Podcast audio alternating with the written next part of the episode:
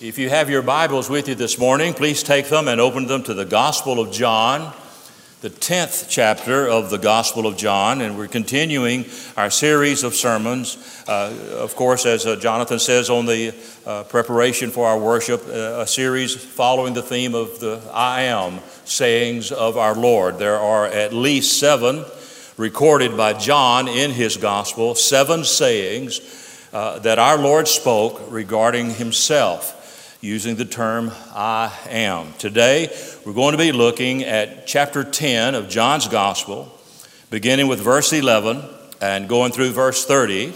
The title of the message, I am the Good Shepherd. John chapter 10, beginning with verse 11. I am the Good Shepherd. The Good Shepherd lays down his life for the sheep. He who is a hired hand and not a shepherd, who is not the owner of the sheep, sees the wolf coming and leaves the sheep and flees, and the wolf snatches them and scatters them. He flees because he is a hired hand and is not concerned about the sheep. I am the good shepherd, and I know my own, and my own know me, even as the Father knows me, and I know the Father and I lay down my life for the sheep. I have other sheep which are not of this fold. I must bring them also, and they will hear my voice, and they will become one flock with one shepherd. For this reason, the Father loves me, because I lay down my life so that I may take it again. No one has taken it away from me, but I lay it down on my own initiative. I have authority to lay it down, and I have authority to take it up again. This commandment I received from my Father. A division occurred among the Jews because of these words.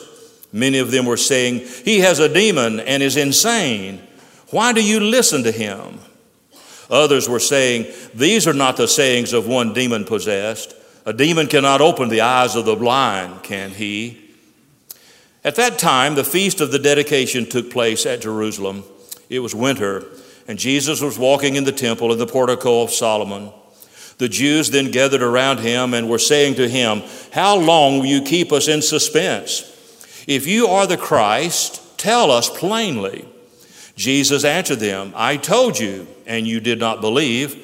The works that I do in my Father's name, these testify of me. But you do not believe me because you are not of my sheep.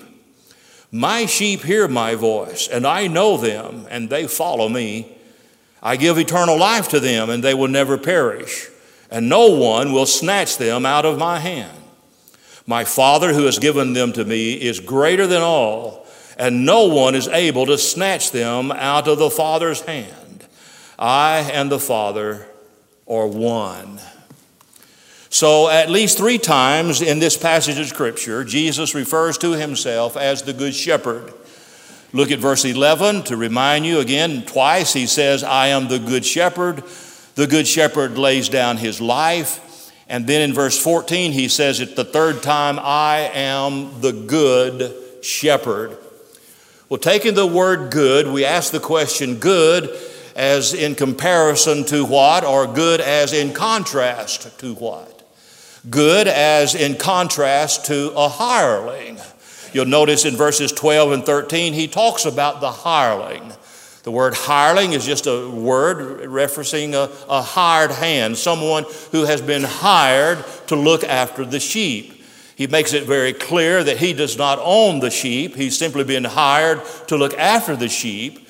But when a wolf comes, he is frightened, and instead of protecting the sheep, the hireling runs away, leaving them to become the prey of the, of the wolf who devours them or scatters them. So, in contrast to the hireling, Jesus is the good shepherd. But in comparison to, in contrast to bad, Jesus is a good shepherd in contrast to the bad or the evil or the wicked one. Uh, but in comparison, Jesus is, uh, in, in the sense of quality, he, he's genuine, he is trustworthy, he is noble, he is praiseworthy, he is pleasing to God. So, in that sense, yes, Jesus is the Good Shepherd. Now, there are over 300 references in the Bible about sheep. And of all the animals that our Lord could have chosen to use in reference to you and to me, because we are all God's sheep, we are all God's people who know the Lord as our Savior. So you and I are sheep, just like those to whom our Lord was addressing, as recorded in the book of John, chapter 10. But uh, there's nothing flattering about being called a sheep. Uh, a sheep, first of all, is a dumb animal. Uh, you just cannot teach a sheep to do anything. Now, you can teach other animals to do things. You, you can go to a circus and you can see where they have taught lions, and tigers, and monkeys, and horses, and birds, and, and, uh, and dogs to do all kinds of tricks.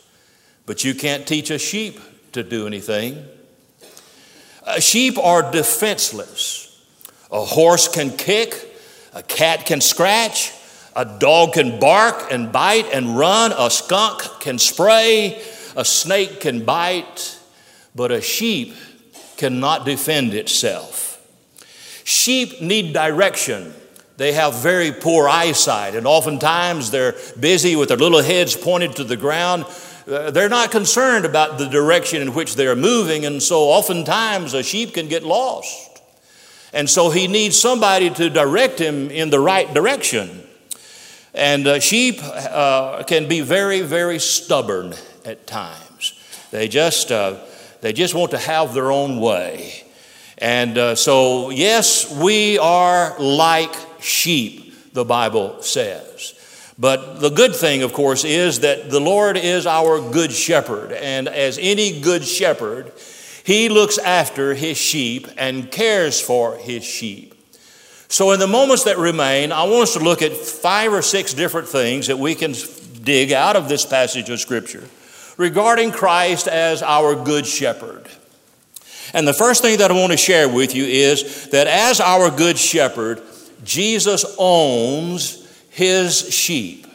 He owns his sheep. Look at verses 3 and 4 of chapter 10. John chapter 10 and verses 3 and 4. To him the doorkeeper opens. Now, remember, the doorkeeper now, I told you last week that sometimes the shepherds, when especially they would go to, uh, into the city, uh, they would hire someone uh, to stand guard at the entrance to a fold. And they would, several flocks or, or herd would be put into the same sheepfold. And uh, the, the, this shepherd or the keeper of the door uh, would say, make sure that they were safe. Now, the way that the shepherds could uh, separate his sheep when it came time the next morning to get them, you remember, it's because the sheep recognizes their shepherd's voice.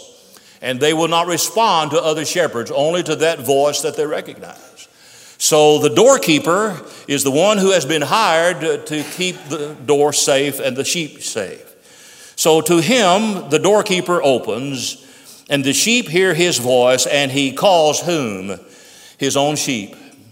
He calls his own sheep by name and he leads them out. Verse 4 when he puts forth all his own. So they belong to him and they are his and they recognize him and they are his. You'll notice down at verse 14, skip down to verse 14. Twice in verse 14, he says, I am the good shepherd and I know my own and my own knows me. So the shepherd knows his sheep, and his sheep know him. Now, uh, making an application of that, you and I belong to the Lord as his children. And uh, you and I, as the children of the Lord, are gifts from the Father to the Son. I don't know if you ever thought of yourself as being a gift to anyone, but you are. You belong to the Lord Jesus because God the Father gave you to Him. Now, look at John chapter 10. You're still in John chapter 10. Look at verse 29. In verse 29, it says, My Father who has given them to me is greater than all, and no one is able to snatch them out of the Father's hand. So, by his own admission, Jesus is saying, My heavenly Father has given the sheep to me. Now, keep your place here at John chapter 10 and turn to John chapter 17. You're still in the Gospel of John. Just turn to chapter 17. And I want to point some verses out to you that underscore this thought of our being gifts to the, from the Father to the Son, from God the Father to God the Son. In John chapter 17, verse 2, verse 6, verse 9, and verse 24. Five times Jesus says that the Father has given us to the Son. John 17, 2.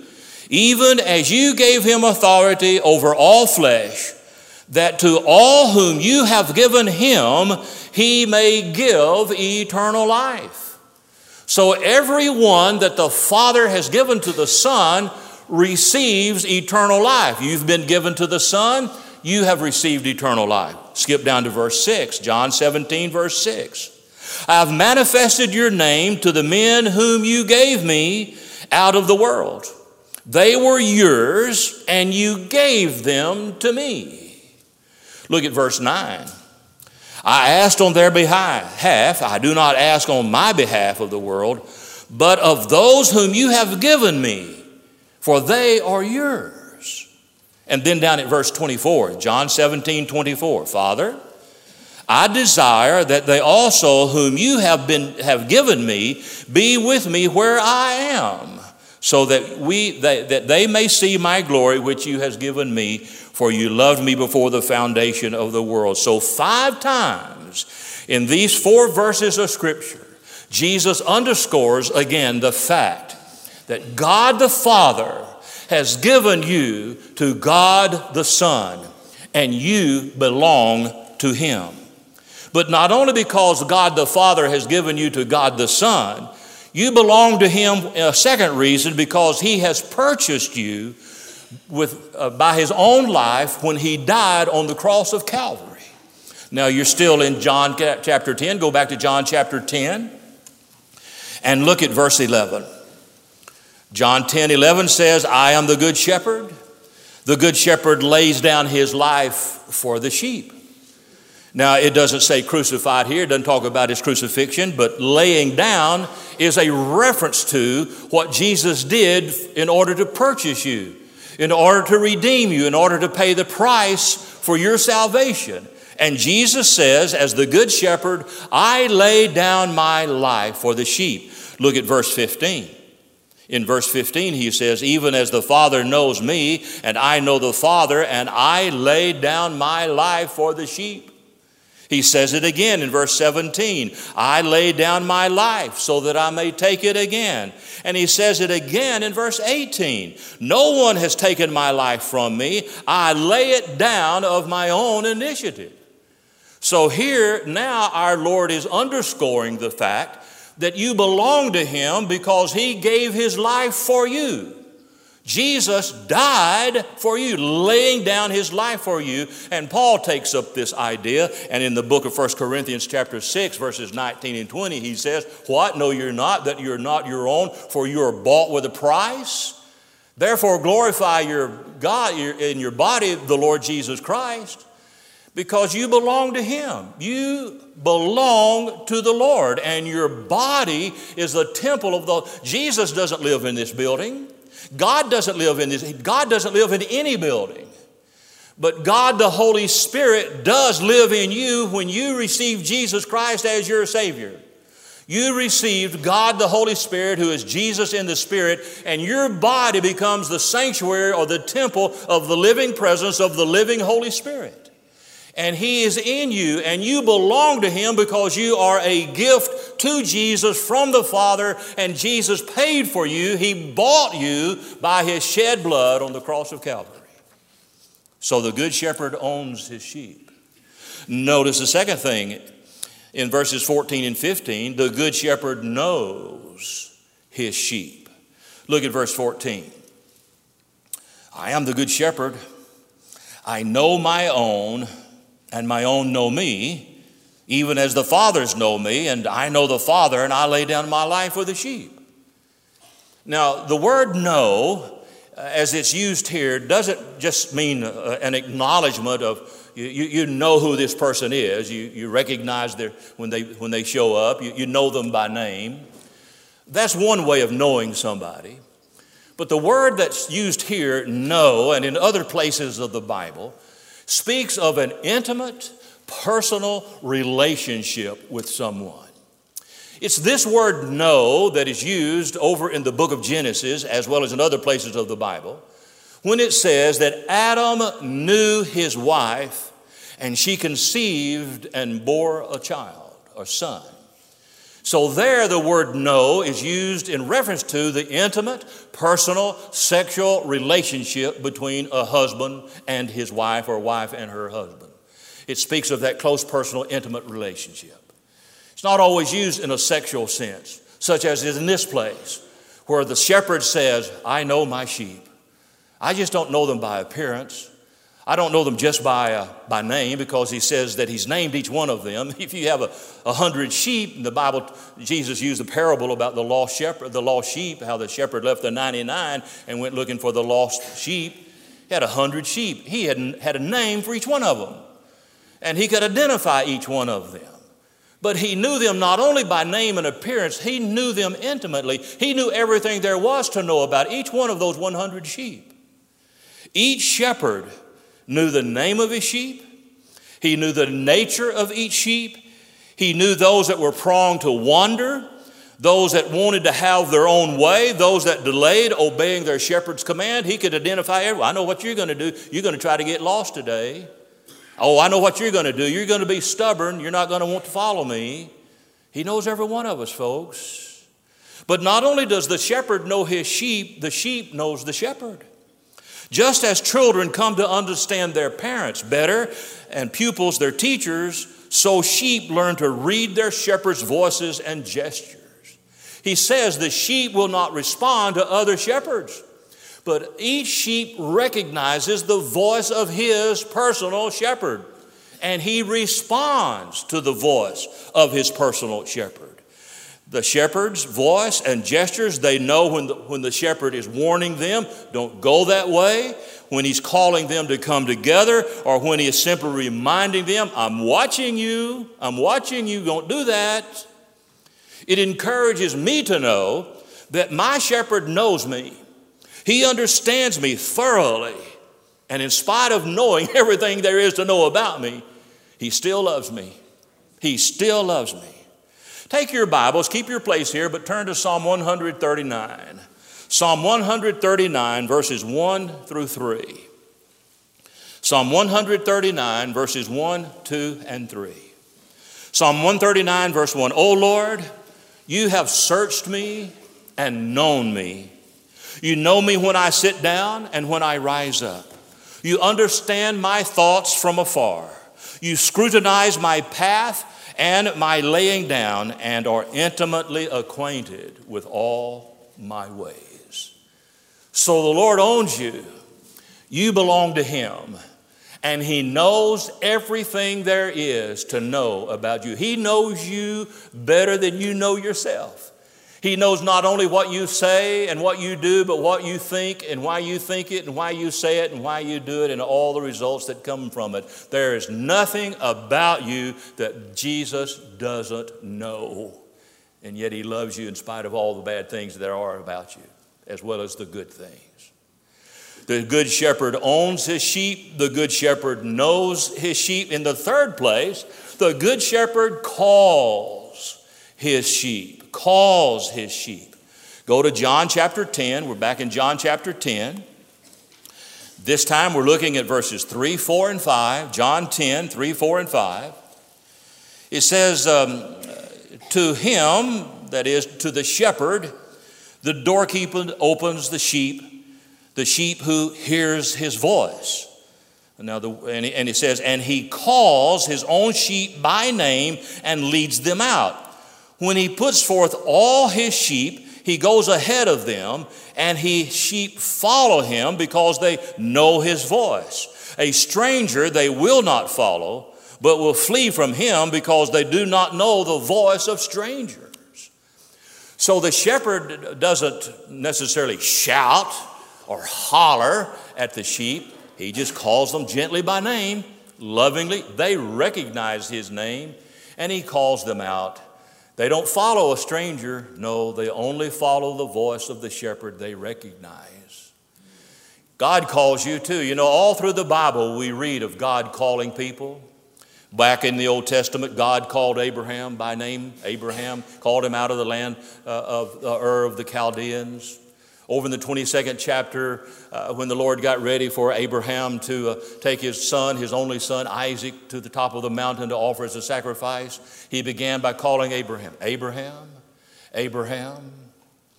When Moses stood at the burning bush, God called out Moses' name Moses, Moses.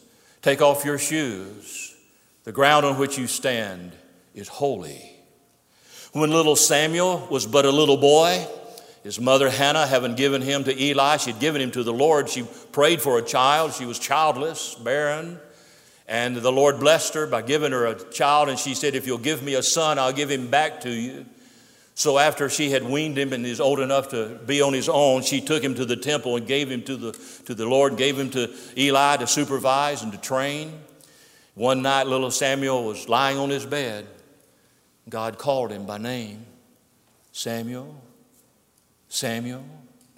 He thought it was Eli, so he got up and went to Eli. Yes, what do you want? He said, I haven't called you. Go back to bed. God called him again Samuel, Samuel thinking that again it was Eli. He went to him, and of course, Eli finally realizes, well, God's calling him. God is speaking to him. He says, Go back and lie down. And when the Lord calls you again, say, Here I am. And the Lord called again, Samuel, Samuel. He said, Here I am, Lord. What do you want? God called little Samuel, become the first prophet that God would use to share his good name. Martha who was in the kitchen. She was a cook. Mary was sitting at the feet of Jesus. She got upset because Mary wasn't in the kitchen helping her. And she went out to complain to Jesus. Tell Mary to get up and come in here and help me. I'm, we got a lot of food to prepare in order to feed everybody. And Jesus looked at her and said, Martha, oh, Martha, Martha, you're so uptight about these things. She has chosen the better thing. Martha, Martha. And then there's old Zacchaeus, the wee little man who climbed up in the tree because the Lord he wanted to see. Jesus don't know that he ever met him before until that day, but looked up into the tree and said, Zacchaeus, Zacchaeus, come down, for today I must go to your house. And then there was on that first resurrection morning when Mary and Mary Magdalene went to the tomb to finish preparing the body of Jesus for burial. And of course, Mary was just, her eyes filled with tears. Jesus in his glorified state, probably uh, impossible to recognize at first glance. Uh, uh, said, uh, Where have you taken? Uh, he said, Who are you looking for? And she said, Well, I'm looking for the body of my Lord. Where, where has he been taken? And Jesus looked at her and said, Mary, Mary, it's me. So the Lord calls us by name. When, when, he, when you got saved, whether you recognized it as such or not, the Lord called you. He called you by your name.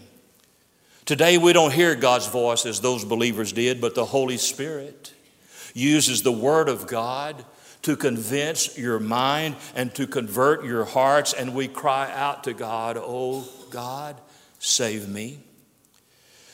Peter, in his sermon on the day of Pentecost, said, For the promise is for you and your children and for all who are afar off, as many as the Lord our God will call to himself.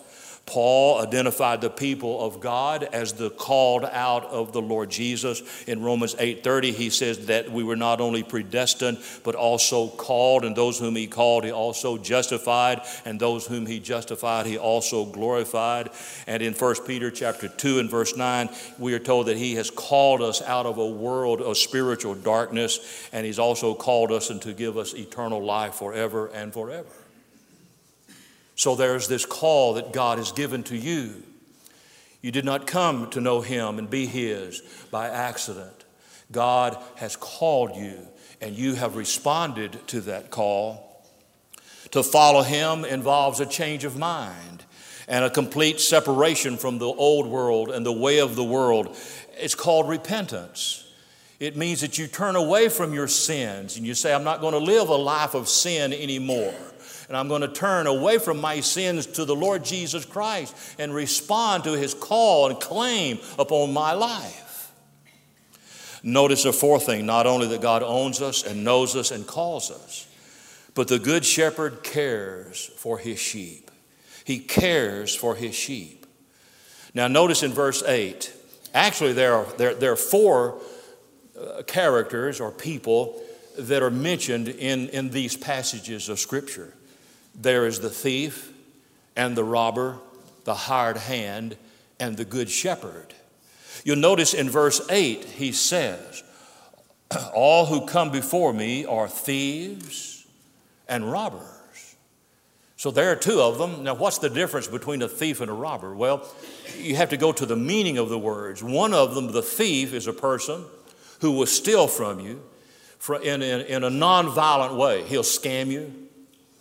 Uh, he'll break into your house and take something from you when you know you're at church and worshiping. Right now, they're probably knocking on your door, and they're going to steal something from you. They're not going to, you know, kill you or threaten you or beat you up. They'll just they'll just steal from you.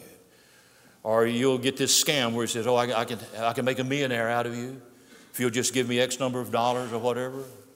And so they just silently, non-violently steal from you. But a, but a robber, oh, a robber, will, he'll hold you up with a gun. He'll put a knife up to you. He'll threaten you. He might even kill you. He might even hit you over the head with something. He will steal from you in a violent way. Just as the wolf doesn't just go in and invite his sheep to go along with him, he goes in there to ravage, to kill him, to, to chew him up, to attack him, cut his throat with his, its teeth, and eat it. Violent. And then there's this hireling, this guy who has been hired. He doesn't care anything about the sheep. All he's care about is getting paycheck. So when there's danger, he's not going to hang around. He's going to flee. And so he runs.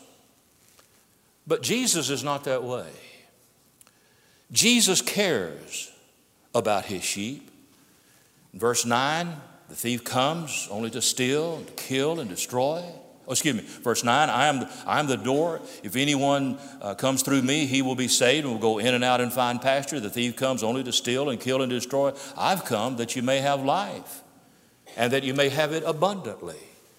So he's the good shepherd who gives us life, not just life, but the abundant life. Everything that the Lord gives to you, he gives is good because he cares about you. He goes before his sheep to find the best pasture, the safest places from which to drink water. He knows when his sheep need to lie down. Well, you've been out now for several hours. It's time for you to lie down, and he gently leads them to lie down. He makes sure that there are no holes or dangerous enemies hidden. You know, little sheep just keep their noses to the ground and they go along, and, and sometimes snakes bore holes into the ground, and they'll come to the surface, and they can bite the little the, the sheep's nose. Or they're insects or flies or gnats that just bug them to death. And, and the Lord takes care of them. He protects them and provides for them. And He corrects them. That's why He has that rod. He, he may throw a rod at a sheep that's trying to get away, and He'll throw that rod at him and, and hit the sheep in the side, and it'll hurt him. But it's not that He hates the sheep, He loves the sheep. He's trying to keep the sheep from getting into trouble. Sometimes a sheep wanders away. And, uh, and, if, and if he's been chewing on the grass and he gets his little stomach full, uh, if, if he's not careful, if he goes to an area where there's a slope and he, and he uh, moves on that slope and he falls over, he'll end up on his back and his little hoofs will be up in the air. And, and it's called a cast down sheep. Because if the shepherd can't get to him in time, the, the sun beaming down on the sheep will cause all of these gases and stuff to, to, uh, to, to, be created in its stomach, he'll become bloated, and if the shepherd can't get to him in time, he'll die. You know, over in the psalmist, uh, in the Psalms, the psalmist said, Why art thou cast down, O my soul? You ever get cast down on the inside? You ever just get bloated with depression and discouragement and feel sorry for yourself? The shepherd will help you. He has that staff that has a crook at the end of it. And if the sheep does fall off the cliff and it can be reached not by hand but by the staff, he'll reach down with the staff and pull him up, rescue him. It's because he cares about the sheep. And the Lord cares about you. He leads you into green pastures and quiet waters, right paths and dark valleys and dangerous enemies. No circumstances beyond the skill of the good shepherd to keep his sheep safe. The fifth thing is that the, God, the good shepherd dies for sheep. Now, I referred to this last week. This is unheard of. Shepherds don't die for sheep.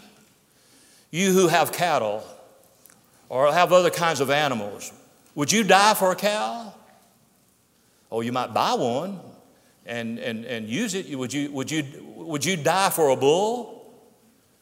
Would you, would you die for a dog or a cat? No, probably wouldn't. But the shepherd says, I'll lay my life down for the sheep. Now he's talking about people, he's not talking about animals. He's talking about people, he's talking about you. You're his sheep. And he said, I'm willing to lay down my life for you. Now, notice quickly, we've got about five things here that I want to tell you about the way he dies for you. First of all, it's visible.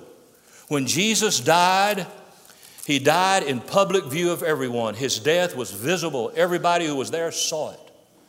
In John 19, verse 17 and following, they took Jesus, therefore, and he went out, bearing his own cross to the place called the place of the skull, which is called in the Hebrew Golgotha. There they crucified him, and with him two other men, one on either side, and Jesus in between. Pilate also wrote an inscription and put it on the cross. It is written, Jesus the Nazarene, the King of the Jews. And the scripture tells us that it was written in both um, uh, Hebrew, Greek, and Latin. Why? Why three different languages? Because the place where Jesus was crucified was kind of a cross section where people from all parts of the world came and they spoke Greek and Hebrew and Latin. And, and Pilate wanted to make sure that there was no question as to who was hanging on the cross. These Jews came to Pilate and said, Don't put he's the king of the Jews, put he said, I'm the king of the Jews. And Pilate said, What I've written, I've written, it's going to stand.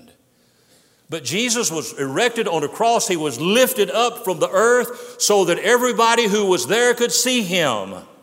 It was not done in a closed room. It wasn't done in a cave or a closet. It was done in public view of everybody who was there. Christ was not ashamed to let the world know that he was dying for you.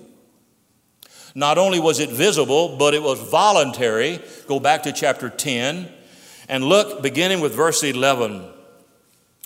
He says, I am the good shepherd. The good shepherd lays down his life for the sheep. Look at verse 15. Even as the Father knows me and I know the Father, I lay down my life. Look at verse 17. I laid down my life so that I may take it again. Verse 18 No one has taken it away from me, but I lay it down on my own initiative. I have authority to lay it down, I have authority to take it up again. This commandment I received from my Father. Nobody, listen to me, nobody forced Jesus to go to the cross. They didn't have to tie his hands behind his back. They didn't have to put the cross on him. They, they didn't have, Jesus voluntarily laid down his life for you. At any given moment, yea, at any given second, all our Lord would have to have done to blink his eye or say the word, and 10,000 angels would have rescued him from Calvary. At any moment, nobody stu- stuck a, a, knife into his uh, neck or a spear into his neck and said, I'm going to kill you or cut your head off if you don't do this. I, I can imagine our Lord laying down and just, the soldier didn't have to take his arm and stretch it out. And he, he just stretched his arms out and let him nail his arms, his hands to the, to the cross, take his feet and nail his feet to the cross. He said, I got authority to do it. Nobody takes my life from me. I voluntarily lay it down for the sheep. Not only that, it was vicarious. Vicarious means in the stead of or in the place of. So look at verse 11. I'm the good shepherd. The good shepherd lays down his life for, F O R, for. Look at verse 15. Even as the Father knows me, and I know the Father, and I lay down my life for the sheep. Here, the preposition for means in the place of. So Jesus took your place on the cross. He died the death you deserve to die and that I deserve to die. But when Jesus Christ died on the cross, He died in your place and in my place so that I wouldn't have to die the death of sin. He died in my place, vicarious. Instead of my dying, you know, when Jesus died on the cross, there was somebody whose place He took. You remember who it was? Ah, Barabbas. Barabbas. Here's Jesus with Pilate standing at the corner overlooking the Jewish people who demanded, Crucify him, crucify him. Why? What sin has he done? What wrong has he done? Crucify him. They weren't about to listen to him. It is, as you know, the custom for me to release a prisoner. Who would you like me to release, Barabbas or Christ? Barabbas, give us Barabbas. Crucify Jesus. Can you imagine Here's old Barabbas sitting in his jail cell, and he hears the jailer coming. He's rattling his chains, and he's putting it, uh, the key in the lock, and he's walking down the, the hallway. And Barabbas just knows, man, here it comes. They're coming after me. I'm on my way to the, to the, to the death chamber. I'm going to be crucified. And the jailer opens his, his jail door and walks in, and and Barabbas has probably irons on his wrist and irons around his feet, and the jailer just takes his key and unlocks them, lets them fall to the floor, and unlocks the chains that are around his feet, and he says, You're free to go. And Barabbas is standing there with his mouth wide open. What do you mean, free to go? Yeah, somebody named Jesus is taking your place. Barabbas was set free. And that's what Jesus does for you. He died for you so that you could be set free from sin. Furthermore, it was victorious. Go back to chapter 10, look verses 17 and 18. For this reason, the Father loves me because I lay down my life so that I may take it again. And notice those words so that I may take it again. Verse 18 No one's taken it from me. I lay it down of my own initiative. I have authority to lay it down and I have authority to take it up again. He's talking about the resurrection, folks. he got it back. And you will too. If you trust Christ as your Savior. When, when Jesus cried out, It is finished, and bowed his head and gave up the ghost, there were those who were standing at the foot of the cross who thought, Man, as they drew their self righteous righteous rags around themselves, man, we're, we're through with that problem maker, troublemaker. Oh, how little did they know it was only the beginning of a new era. He was victorious. He stomped the head of the serpent and won. Quickly, my time is up, but one final thing is the day will come when, well, the shepherd gathers his sheep. Uh, he says, uh, in, in well, verse 10, uh, uh, chapter 10, verse 16, he says, I have other sheep which are not of this fold. I bring them also, and they will hear my voice, and they will become one flock. So notice the difference between a fold and a flock. And uh, the, the flock would be a, reference to everybody. The, the fold that he's talking about, the sheep that he has in another fold, I disagree with some of those denominations who think that maybe Jesus came to America and witnessed to the Indians and all of that kind of stuff. I think he's talking about Jews and Gentiles.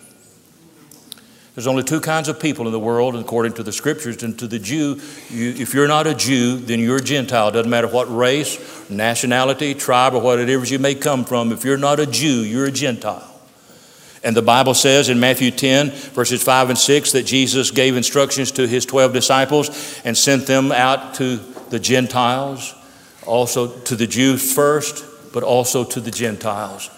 So I think that he was saying to them, Look, there, there are Jewish people that need to be saved. You need to go to the house of Israel and witness to them. Did you know and do you remember that the 12 apostles, Matthew, Mark, Luke, John, all those guys, all of them were Jews. Paul was a Jew, Peter was a Jew. The first evangelists, the first disciples, the first leaders of the early church were all Jewish converts. And they were used to bring the message, the good news of Jesus Christ to the rest of the world, to the Gentile world. And so Jesus intends for the message to be proclaimed to everyone. Now, let me finish with this, and I'll, I'll be through. We don't have the time to look at it, but just write down in the reference Matthew chapter 25. Matthew chapter 25, verses 33 through 46. According to Matthew 25, verses 33 through 46, there will come a day when the Son of Man, which is another title for the Good Shepherd, Jesus has several names. He's called the Son of God, he's called the Good Shepherd, he's called the Great I Am, he's also called the Son of Man. And it says in the 25th chapter of the book of Matthew that someday Jesus is going to come back to this earth and all the angels with him, everyone in heaven with him, and he's going to call all the nations of the earth together. And he's going to separate them. On one side, he's going to put the sheep, and on the other side, he's going to put the goats. And he will say to the sheep, Come, thou blessed of my Father, for I was hungry and you fed me. I was naked and you clothed me. I was sick, you ministered to me. I was in prison and you came to me. And they said, Lord, when did we ever see you like this? And he said, Inasmuch as you've done it unto the least of these, you've done it unto me. And then he'll say to the goats, Depart from me. I never knew you. Because I was hungry and you didn't feed me. I was naked and you didn't clothe me. I was sick and you didn't minister to me. I was in prison, you never came to me. And they said, Well, when did we ever see you like that? And his response will be, Inasmuch as you've done it unto the least of these, you've done it unto me. Now, don't misunderstand the parable. And don't misunderstand what I'm saying to you that if you'll just do good works, you'll be saved and go to heaven. No, that's not what he's talking about here. He's talking about a day of reckoning. I'm not going to heaven because I've done good works. I'm not going to heaven because I'm a good guy, a good husband, a good father, a good grandfather, have marvelous grandchildren. I'm not going to heaven because, you know, I don't kick the dog.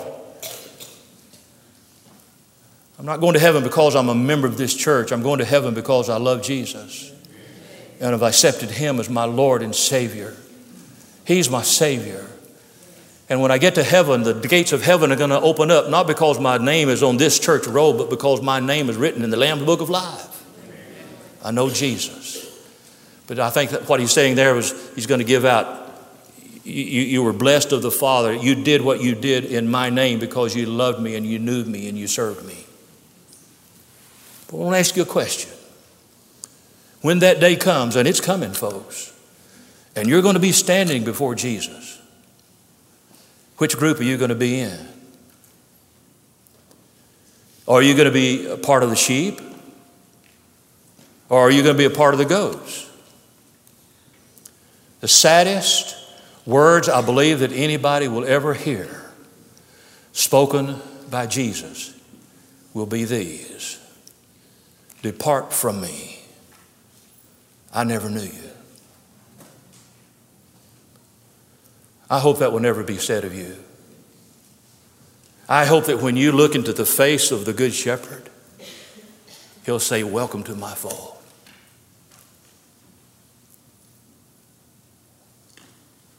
Let's bow together. Oh, Father, oh, Holy Spirit of God, how we pray that your convicting power will be very evident and prevalent in our service today. As we come to this moment of invitation, Lord, that Holy Spirit, you'll just prick our hearts of sin and unrighteousness. That if there's someone here today who needs to trust Jesus, oh, Holy Spirit, make them miserable uh, because of the kind of life that they've tried to live apart from you. But at the same time, help them to realize there's joy and happiness and forgiveness when they're willing to turn from their sins and embrace and invite Jesus Christ as Lord and Savior into their lives. Holy Spirit, guide us during this time of invitation, and we'll praise the Father for it. In Jesus' name. Amen. Would you stand, please? And if God the Holy Spirit leads you to respond today, please come.